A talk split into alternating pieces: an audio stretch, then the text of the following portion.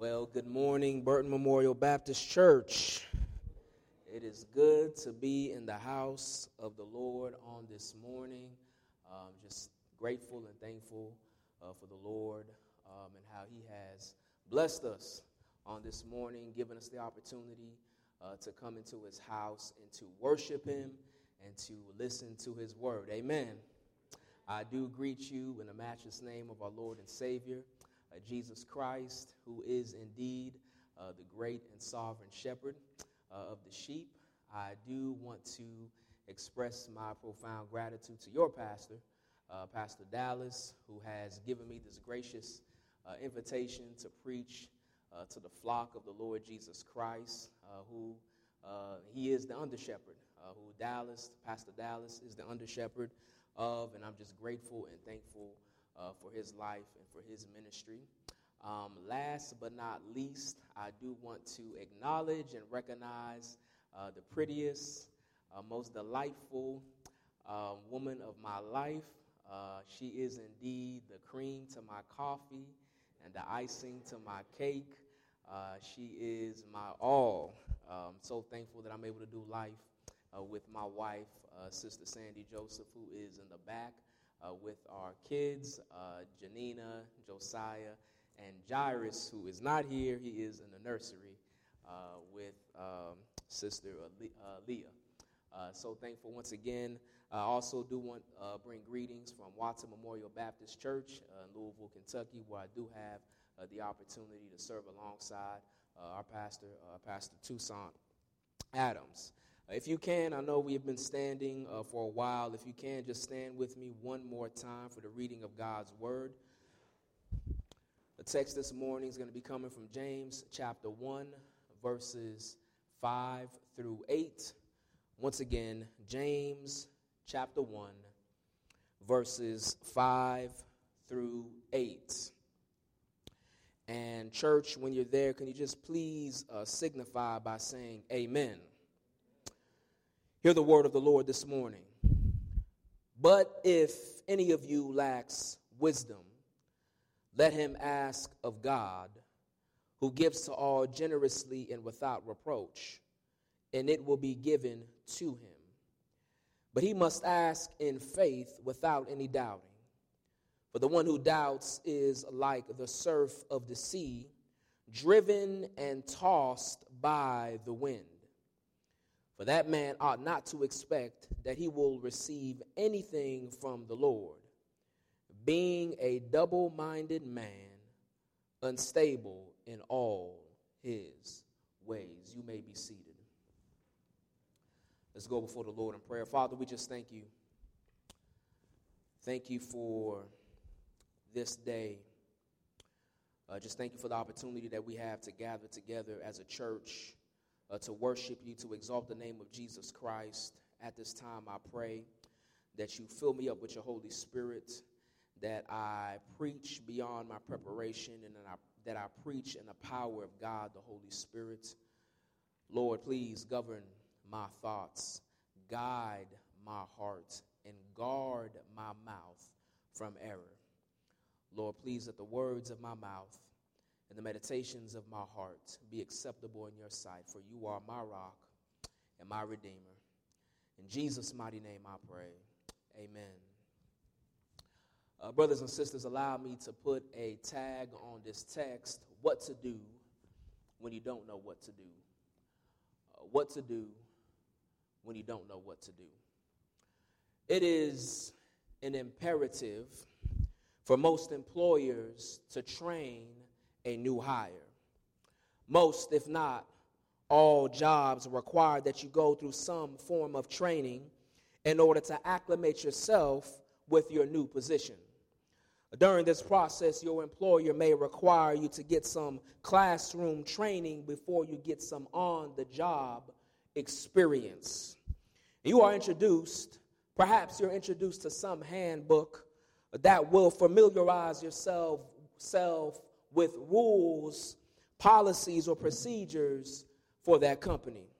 And after you have been paired with an individual who is supposed to train you while you're on the job, It's probably a fellow worker or a supervisor, and their objective is to show you everything that you're supposed to do and everything that you're not supposed to do. Now, a good trainer will give you the freedom to ask questions or state concerns. And if you're like me, you typically don't have any questions or concerns or comments while you're going through this training because you haven't been put in a position that will prompt you to ask, What am I supposed to do? Yet once you have done your training, you are left to work on your own. And it's not until an issue arises at work that prompts you to respond accordingly.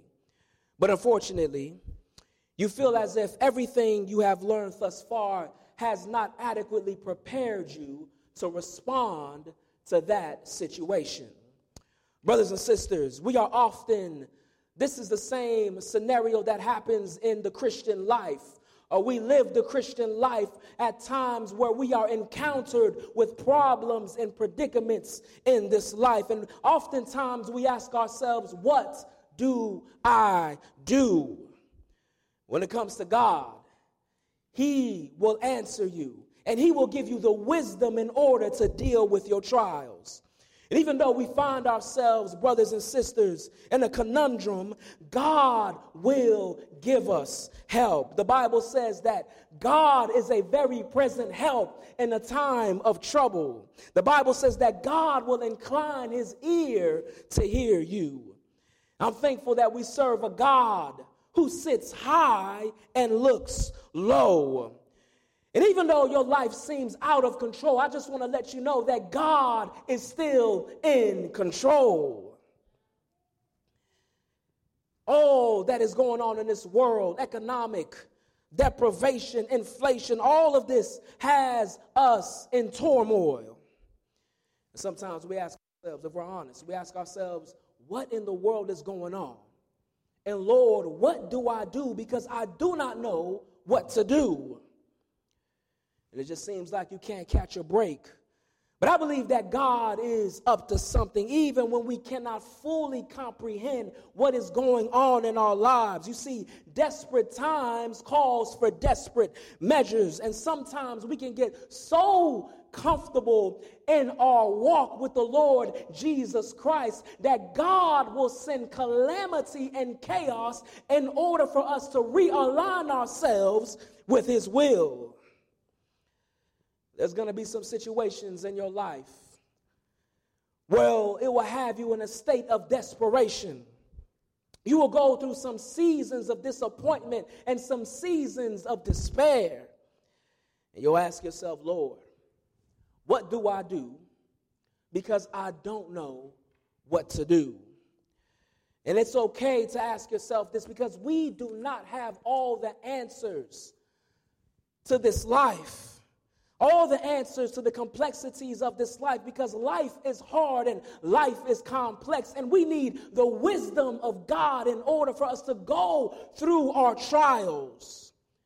We live in a post, the Genesis 3 world, so we should not be surprised when we go through calamity and chaos, some of us have probably lost some loved ones. Some of us have probably go, are going through some financial hardship. Some of us are dealing with some health crisis. But at the end of the day, we need to put our confidence and our hope in God. Many are dealing with depression, perhaps. Perhaps you're dealing with an anxiety that has you worrying day in and day out. Yet, in spite of everything that we're going through, God has given us a way in order for us to respond to our trials. And this is where we find ourselves in the text this morning. We find this in uh, James chapter 1, verses 5 through 8. Allow me to bring you up to speed. You see, the book of James was written by James, the half brother of Jesus. And what James does, he, he, he espouses a, a holistic approach to Christianity. James, by the inspiration of the Holy Spirit, pins down five chapters in order to challenge his audience to have a consistent biblical Christianity. That is concerned with every aspect of your life. God is not just concerned with our doctrine, He's also concerned with our deeds. God isn't just concerned at the fact that we can exegete a passage, but God is also concerned that we can exegete our hearts. We can quote the scriptures, but we cannot allow it to permeate and transform our hearts. We can contend for the gospel, but why is it that we are contentious with one another? God wants consistency in our lives, and this is why the Bible says in the book of James, the, this very book, it says, don't just be a hearer of the word, but be a doer as well. And what James does is he opens up verses 1 by indi- indicating the author and recipient of the letter. He writes to a Jewish Christian audience who have been dispersed throughout the nations. God, James was called by God to reach his own people in spite of what they were going through. And God, the Spirit, superintended the hand of James in order to encourage, inform, and exhort these Jewish Christians. And James, he wastes no time and immediately gets to a pressing need that he wants to address in this letter. James addresses the purpose for trials for the believer. This is why the text says in verses 2 through 4 Count it all joy when you meet trials of various kinds, for the testing of your faith produces steadfastness, and let steadfastness have its full effect that you may be perfect and complete, lacking in nothing. In order for us to understand verses 5 through 8, we must see it in its context. You see, all, all of us at some point with our walk with Christ will go through trials. It's not if I will go through trials, but it's rather when I will go through trials. And James wants us to understand that there are various different trials that we will go through. And sometimes we can be so preoccupied with what the devil is doing that we fail to see the sovereignty of God in our lives. It's not the devil that is always attacking us or always persecuting, persecuting, persecuting us. We must see the sovereignty of God working in our lives for the purpose of sanctification. God has a purpose for you and I. God has a purpose for his church. He wants us to be more conformed to the image of his son, Jesus Christ. We are going through God's divine boot camp. And we must allow the external circumstances that are happening in our lives, we must see that through God's perspective. And this is why sometimes it's so hard for some of us to see the hand of God in the midst of our trials.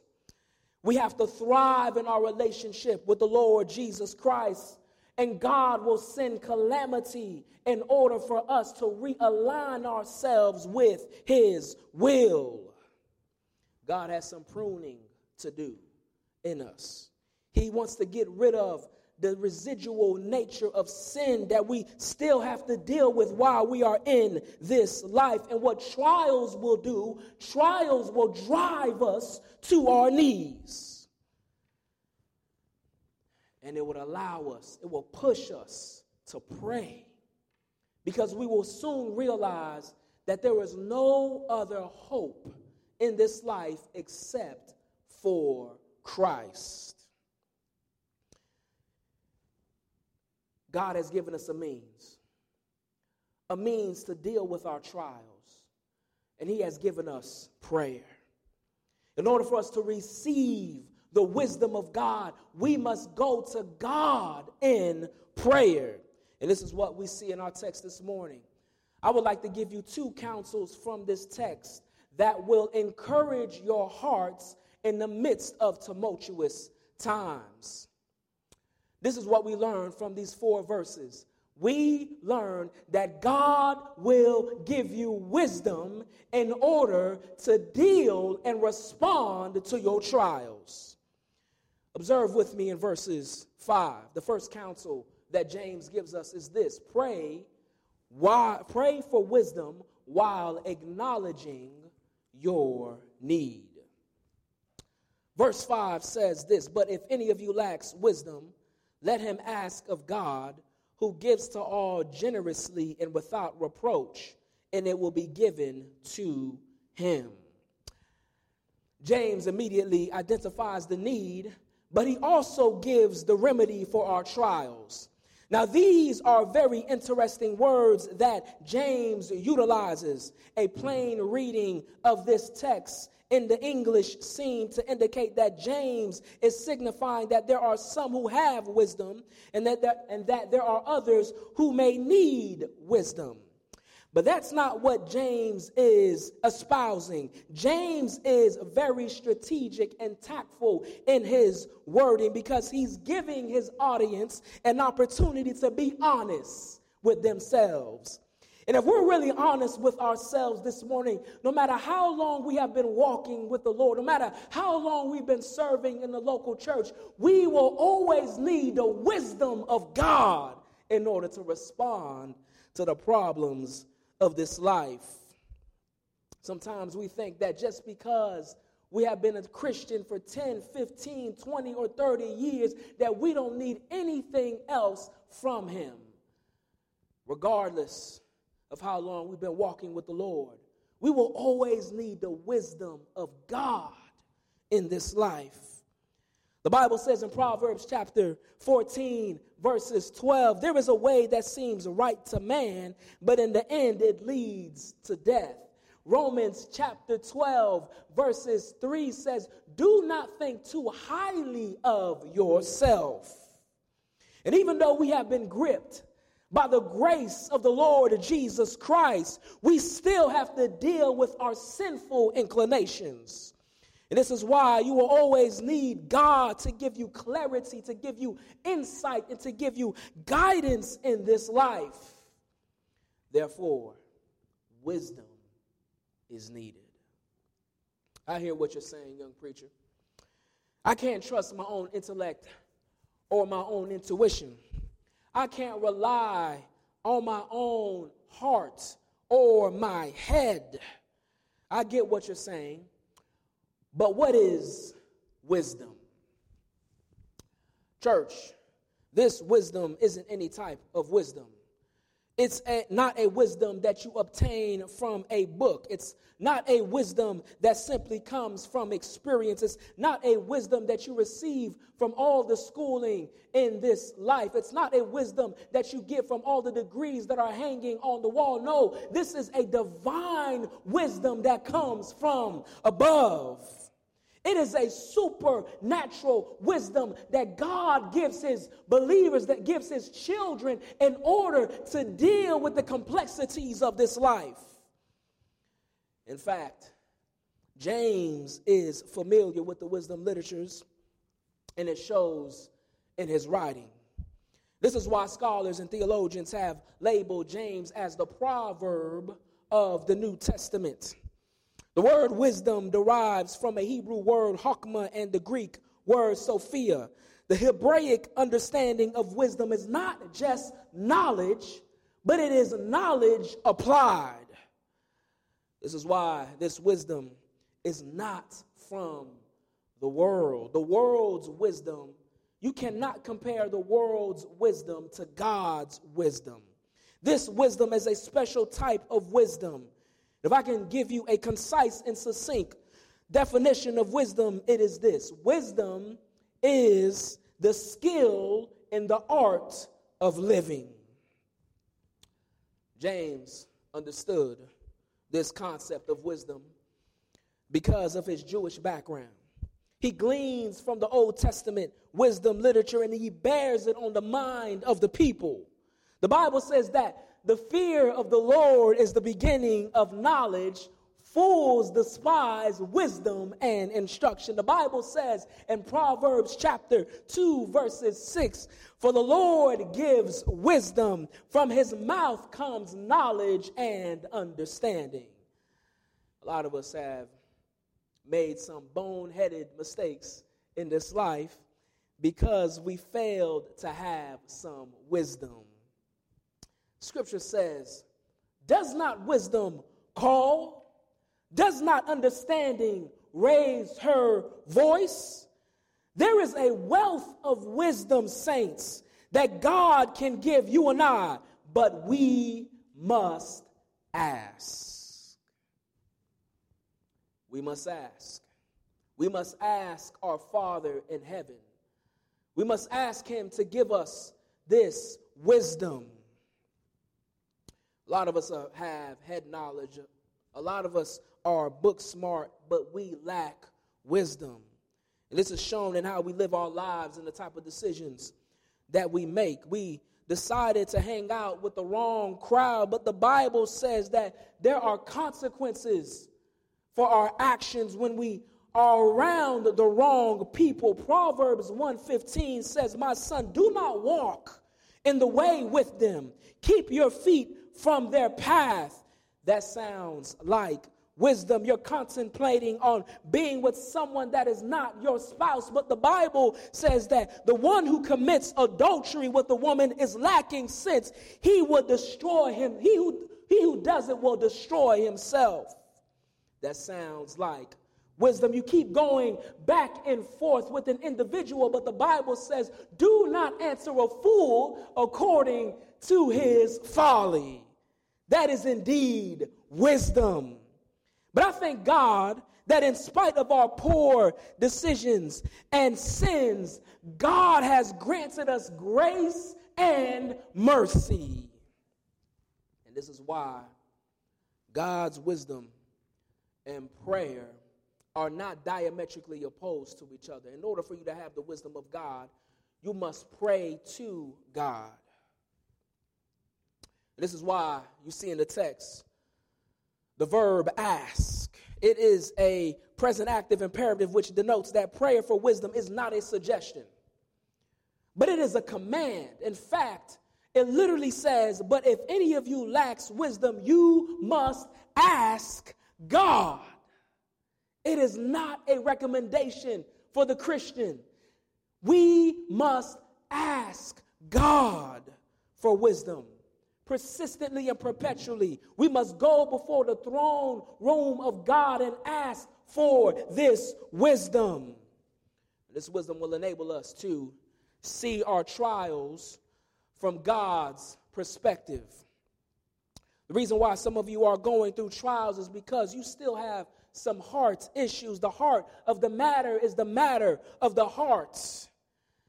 And heart work requires hard work. And what God will do in the midst of our trials is that He will expose our sinfulness. Every failure, every accomplishment in life is a teachable moment for us. Perhaps there is something that you need to be doing that the Lord is leading you to do. On the other hand, maybe there is something that you should not be doing. And what God is doing is God is teaching and revealing something about ourselves. And let us not take that lightly. Don't simply see your trials for your good, but also see it for the glory of God. You know, if you have kids, perhaps if you do have kids, kids have mastered the art of persistency. When they want something, they will do whatever it takes to keep on asking you. Mommy, daddy, I want a cookie. No. Mommy, daddy, I want a cookie. No. Mommy, daddy, can we go outside? Not right now. Mommy, daddy, can you go out? Can we go outside? No. They'll keep asking you and keep saying to you and keep commanding you and say, Can we have this? Can we have this? Can we have this? And sometimes, as parents, you get so frustrated with your children that you're like, Yes, go ahead and have what you want. And, brothers and sisters, that is the same mindset, that is the same mentality that we have to have with God. He is our Father, so we should constantly go before Him and ask what we need. The Bible says, Ask and it shall be given to you. Seek and you shall find. Knock and the door shall be opened upon to you. The Bible says in James chapter 5, verses 16, that the effectual and fervent prayers of the righteous man availeth much, much. We must constantly go before God in prayer. We must constantly ask God, ask God to give us this wisdom because we need this wisdom. If you're still tracking with me, the text continues and it says, Who gives to all generously and without reproach, and it will be given to him. Look at God's generosity in the text. It is indeed an understatement when we talk about how much God gives. God is a generous God. He is not one who has reservations about his children. Sometimes we are hesitant to ask God because of who he is. Think about it. We serve a big God, a God who has made a covenant with his people, a God who gave us the Lord Jesus Christ. And through the Lord Jesus Christ, we have access to the Father.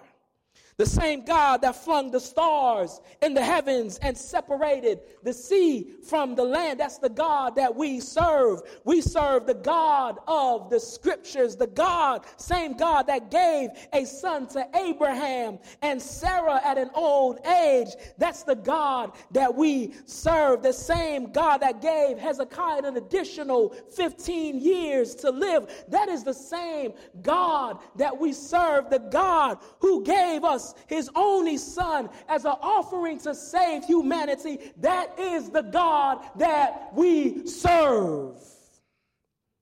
Same God that has given you breath in your body. That's the God that we serve. God is still in the business of giving. All we have to do is ask. Bible says in the same book in James chapter 1 verses 17, every good and perfect gift comes from above.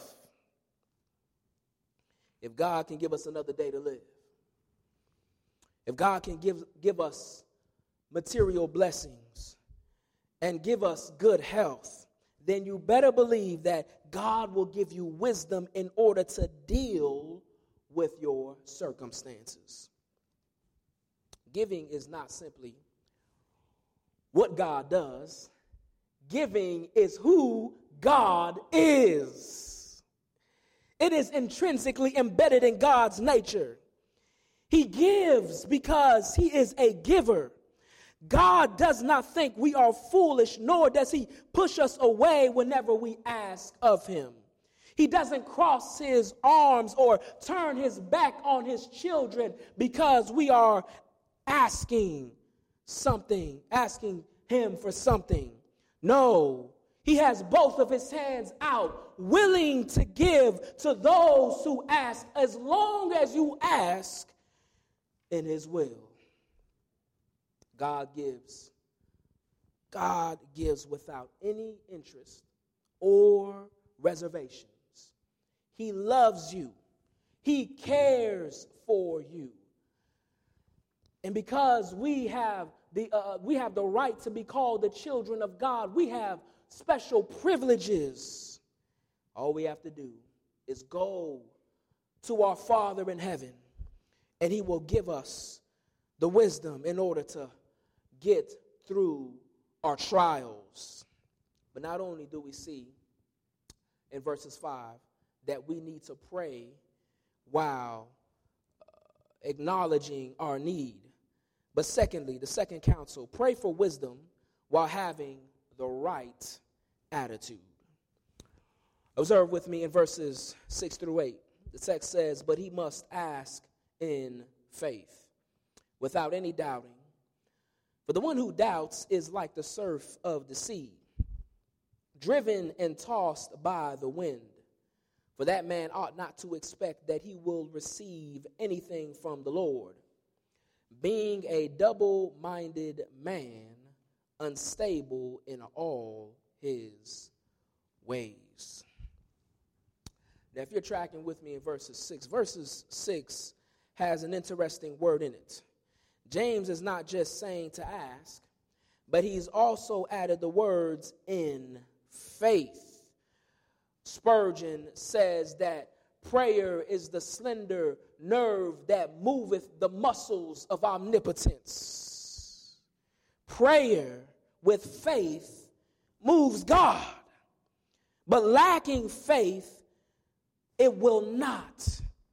It does, whenever we pray in faith and have no and have worry and doubt, it does not go together. There is a certain disposition and attitude that we must have as believers when it comes to our prayer life.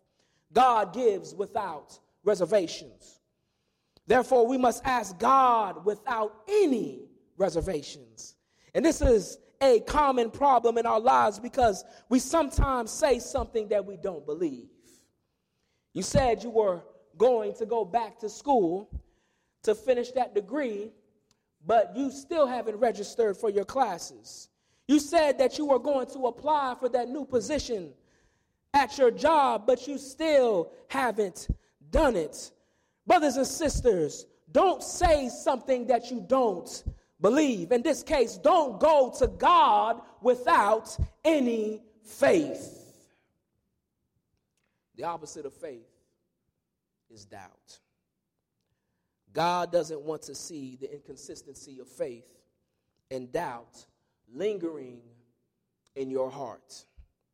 Faith and doubt are like oil and water, they just don't go together. And scriptures, the scripture says, and without faith, it is impossible to please God. Faith is what we need in order to receive wisdom from God. And we should not let doubt creep into our hearts. The doubt that James uses describes a person who is divided. It is a person who says yes to faith on one hand, but goes back and says yes to doubt as well. In fact, the text says, For the one who doubts is like the surf of the sea, driven and tossed by the wind. Now, this is a fascinating illustration that James paints. James is probably reminded of the Lake of Galilee in the Mediterranean Sea. Maybe. He's reminded of how the waters would go back and forth because of the wind. The constant moving and misdirection of the waters reminded, reminded James of how we can be when we don't have faith. Person that has no faith, has no wisdom in their life, is a person that is unstable and unsettled. The Bible says, Truly, I say to you, whoever says to this mountain, be taken up and thrown into the sea, and does not doubt in his heart, but believes that what he says will come to pass. I'm pretty sure some of you are thinking about a certain person in your life that is unsettled, but we need to be thinking about ourselves. There are times in our lives where doubt has infiltrated our hearts, which resulted in a lack of faith. We say that we are Christians, but we live our lives like atheists. We pray and live our lives as if God doesn't exist. Doubting is contrary to faith. Whenever we doubt, we are essentially doubting who God is and what He has done. Our disbelief clouds our ability to see God's goodness and God's grace in our lives. Whenever we doubt, we disregard God's promises. Whenever we go to God in prayer and ask for wisdom, we will not be able to receive from Him because of our lack of faith. It's easier said than done, yes. We are going through this suffering and we are going through this pain. It's not easy. But let's not put our confidence in what we see, but let's let us put our hope in the one we serve. We could have avoided we could have avoided a lot of headache if we would have prayed with faith. We have a hard time getting through our trials because we are not praying with faith. We are walking in accordance to the flesh. But we are saints. We are children of God. We are the people of God. We have faith. And therefore, because we have faith, we should pray with faith. The text that's why the text continues and it says, For that man ought not to receive anything from the Lord, being a double minded man, unstable in all his ways. Rejection happens whenever our doubt trumps our faith. God won't give to us if we are constantly in doubt. Our disposition should be a disposition of faith, not doubt.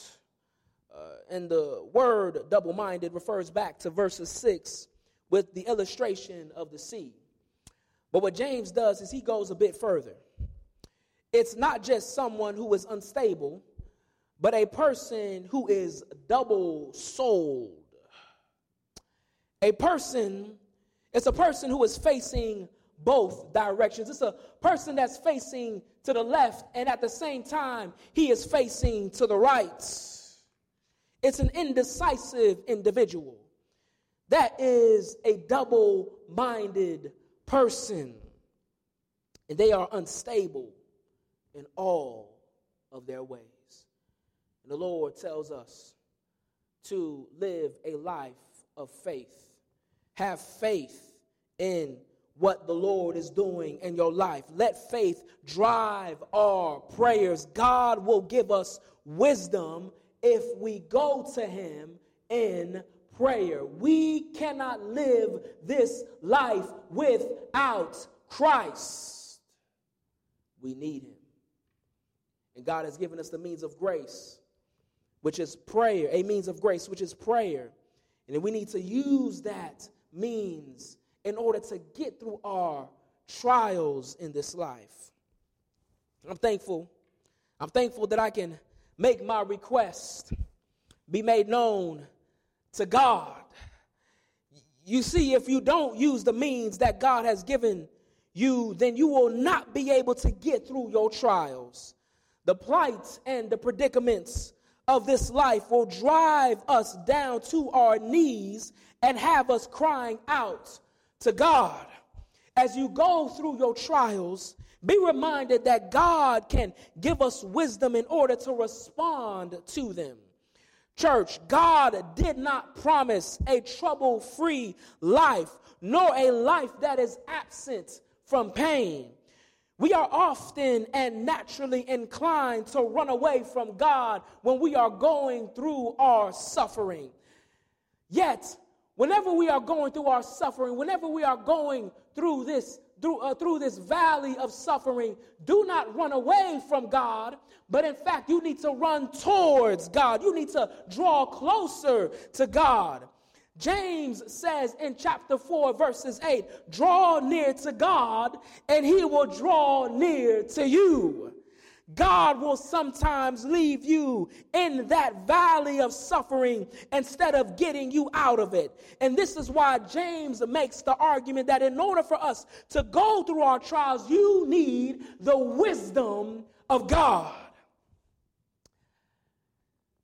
Church, I'm thankful that God doesn't leave me empty handed in the midst of my storm.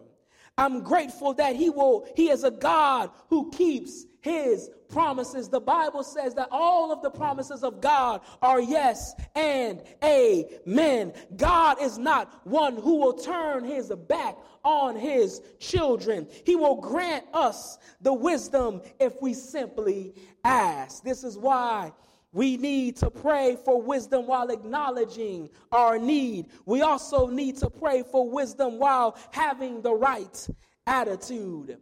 The wisdom of God will enable us to go through our trials and see them from God's perspective. Wisdom is the skill in the art of living. And if you want to respond rightly to our to your trials, then we need to be strategic and skillful. And that's why the Bible says that we need to be wise as serpents and innocent as doves. And I find it I find it amazing when a person is able to take a hook and a sole and put it together to create a piece of crochet. They are able to skillfully use their hands to go in and out without any difficulties or mishaps. Brothers and sisters, I pray that our lives are the same way. Whenever we encounter trials by the wisdom of God, we will be able to skillfully deal with our situation. I like what Tremper Longman III said. He said this Wisdom is a quality that would help the fledgling church navigate the turbulent waters of persecution. We cannot live the Christian life without wisdom. Perhaps you are in a situation right now where you need God's wisdom. Maybe you're going through some difficulty in your marriage. You need God's wisdom. Perhaps you have a family member in your in your life that is giving you problems. You need wisdom. Maybe you're about to send your children off to school and you're worried. Just ask for God's protection and God's wisdom. Ask God for wisdom and God will give it to you. You need the wisdom of God you know, what's interesting is you can't receive wisdom if you don't know who wisdom is. You can't receive the wisdom of God without knowing the Lord Jesus Christ. A lot of you who are listening think you are wise in your sight, but the Bible says, For the word of the cross is foolishness to those who are perishing. Listen, Jesus is indeed the wisdom of God. The Bible says in Colossians chapter 2, verses 3 In whom are hidden all the treasures of wisdom and knowledge. You can't receive if you don't know who wisdom is. Jesus Christ is the wisdom of God. Listen, Burton Memorial Baptist Church, I'm thankful that his that this wisdom is the captain of my ship and the pilot of my plane because I know he will navigate me through the trials of this life. But I'm even more grateful that this wisdom, who is Jesus Christ, died on the cross for those who would believe. Can you testify that Jesus Christ is the wisdom of God? Will you receive him today? This wisdom that was bruised and that was beaten for our sins. Will you repent of your sins today? This Jesus who walked the dusty roads of Nazareth for our sins. Will you believe in him today? Will you trust him today? This Jesus will one day come back Will you confess him today? All you have to do is turn from your sins and place your faith and your trust in Jesus Christ, and he will save you from the wrath of God, and he will save you from your sins. In spite of everything that is going on in this world, we need Jesus. Brothers and sisters, Jesus is the wisdom of God. And Jesus, most importantly, can save you from your sins. He is the only hope. Uh, he's the only hope for a dark and dying world. May the Lord bless you. Let us pray. Father, we just thank you. We thank you for your grace and your mercy. We just thank you for your word. We ask that you uh, bless us, Lord, immensely, and that we will not simply just be hearers of the word, but that we will be doers of your word, Lord, and that we will apply your word in our hearts for the purpose of spiritual formation. Lord, we bless you. Lord, we thank you. In Jesus' mighty name I pray. Amen.